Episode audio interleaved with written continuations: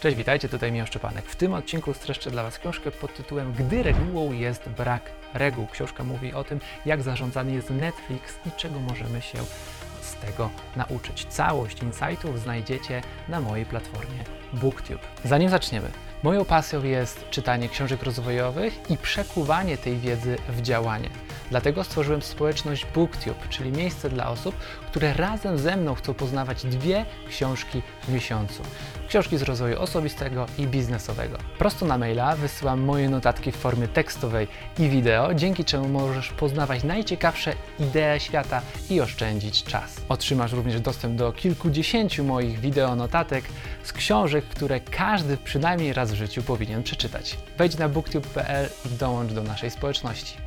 Tymczasem przejdźmy do odcinka. Dlaczego najlepsi pracownicy chcą pracować właśnie w Netflixie, a nie już w Google, Amazon czy też Apple? Okazuje się, że kultura organizacyjna Netflixa przyciąga właśnie najlepszych specjalistów, najlepsze talenty. Szef Netflixa, Reed Hastings, właśnie taką przyjął metodologię, aby stworzyć takie środowisko pracy, które przyciągnie najlepszych. W kulturze organizacyjnej Netflixa znajdziemy trzy podstawowe założenia. Pierwsze to koncentracja talentów, drugie to postawienie na szczerość i trzecie to rozluźnienie kontroli. Mów, co naprawdę myślisz, z pozytywną intencją. Nie unikaj konfliktów. Mów o kimś tylko to, co powiedziałbyś w cztery oczy. Jeżeli jesteś liderem i przychodzi do ciebie twój pracownik i mówi ci o kimś źle, narzeka na niego, to zapytaj go, a co ta osoba powiedziała, gdy zwróciłeś się z tą kwestią do niej bezpośrednio?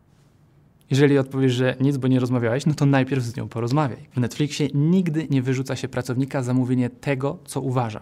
Każda konstruktywna krytyka, informacja zwrotna na spotkaniu czy też w kuluarach jest cenna i doceniana i powinna być właśnie wzmacniana. Pozwala to rozwinąć się całej firmie i każdemu z pracowników z osobna. I co ciekawe, to właśnie milczenie na spotkaniu, kiedy wiesz, że powinieneś coś powiedzieć, kiedy ci się coś nie podoba lub masz przeczucie, że nie zadziała, to to milczenie jest równoznaczne z brakiem lojalności. Jeżeli zapytać by szefa Lida Hastinga, co myśli o takiej osobie, to powie, że ta osoba kiedy nie powie czegoś na spotkaniu, powinien być to jej ostatni dzień w tej firmie. Jeżeli mamy zespół utalentowany, który osiąga świetne wyniki, ale mamy również informację zwrotną, to ten zespół osiąga niesamowicie wielkie wyniki, jeszcze lepsze niż te świetne. Oczywiście słuchanie tego, co robimy źle, jest stresujące i nieprzyjemne, lecz długoterminowo przynosi nam ogromne korzyści i celem jest pomaganie sobie wzajemnie między pracownikami osiąganiu tych najwyższych wyników. Nawet jeśli oczywiście czasem komuś zrobi się przykro. I szef skłania pracowników do tego, by go punktowali, by na każdym spotkaniu był punkt w agendzie, co chcecie mi powiedzieć, co mogę poprawić. On nawet tego oczekuje. Ludzie w Netflixie przyzwyczajeni są do udzielania informacji zwrotnej, bo widzą wdzięczność drugiej osoby, kiedy taką informację przyjmuje. A my jak reagujemy na co dzień? Jeżeli ktoś nam coś mówi, to od razu zaczynamy się bronić, ale nie, nie. Jeżeli ktoś nam coś powie, to traktujmy to poważnie, z wdzięcznością i przemyślmy to.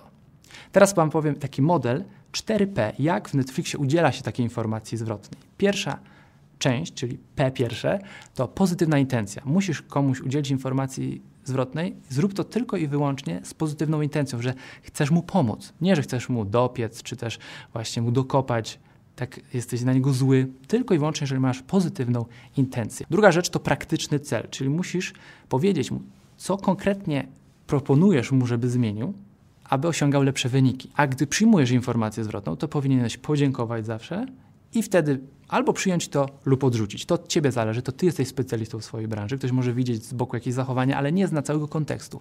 Przyjmij to, podziękuj i zdecyduj, co chcesz z tym zrobić. W książce jest podany taki przykład złego przekazywania informacji. Kiedy jesteś zły i chcesz wyładować frustrację na kimś, możesz mu powiedzieć różne niemiłe słowa. Może to spowodować spadek motywacji u tego pracownika i nieodwracalne właśnie skutki. Przykład złego przekazywania informacji polega właśnie na tym, że jeżeli jesteś sfrustrowany i chcesz wyładować y, swoją właśnie taką negatywną energię na drugiej osobie, mówisz mu na przykład, słuchaj, twoja praca była beznadziejna, jak mogłeś to zrobić i tak dalej.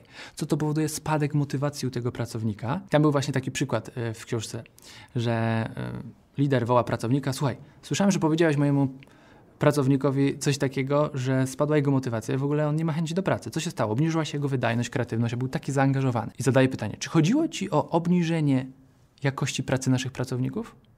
On mówi, no nie. Czy mogłeś powiedzieć mojemu inżynierowi to, co powiedziałeś, ale w sposób, który nie obniży jego motywacji, doceni jego pracę i pomoże mu się rozwinąć? No mogłem. No dlaczego tego nie zrobiłeś? Następnym razem tak zrób. Chodzi o umiejętne przekazywanie informacji zwrotnej właśnie przez ten model 4P. Czyli podsumowując ten drugi punkt, w Netflixie jest zaszczepiona kultura szczerości. Każdy może powiedzieć, co myśli. Dzięki temu firma może osiągać rewelacyjne wyniki, gdyż cały czas się rozwijają. Umieją się przyznać do błędów i przyjmują też tę informację zwrotną jako konstruktywną krytykę, wyciągają z niej wnioski, co mogą jeszcze poprawić. Zastanówmy się, co możemy w naszych firmach wdrożyć, jak tą informację zwrotną wdrożyć, jak w naszych rodzinach, naszych, yy, u naszych znajomych wdrożyć tą informację zwrotną, żeby właśnie mówić im coś pozytywnego, z pozytywną intencją i który ma praktyczne cele, że chcemy dla nich dobrze. Szczerość jest jak chodzenie do dentysty. Nawet jeśli zachęcasz wszystkich do szczotkowania zębów, nie wszyscy będą to robić, a nawet jeśli ktoś będzie to robił, to może pominąć jakąś część zęba. Dlatego w Netflixie stosuje się również taką ocenę 360 stopni raz do roku, kiedy pisemnie udziela się całej gamy różnych informacji na temat jego pracy. W Netflixie również ta kultura szczerości jest widoczna w transparentności dokumentów. Widzą, jakie są przychody, jakie są koszty, również wiedzą, jakie są dane, prognozy na giełdzie i oni nie mogą tego powiedzieć, a mimo wszystko szefostwo dzieli się z nimi takimi wrażliwymi informacjami. Oczywiście mówiąc im, że jeżeli te informacje wyciekną, no to będą mieć poważne problemy, ale jest takie obdarzenie tym zaufaniem, przez co pracownicy czują się naprawdę tam e, zjednoczeni i też zaufanie do liderów. Hej, dzięki za zapoznanie się z tymi fragmentami notatek. Jeżeli chcesz poznać więcej ciekawych idei z tych książek, wdrożyć wiedzę w swoje życie, to dołącz do BookTube'a, link pod tym filmem, do społeczności ludzi, którzy chcą wdrażać wiedzę z książek w swoje życie. Do zobaczenia w następnym odcinku.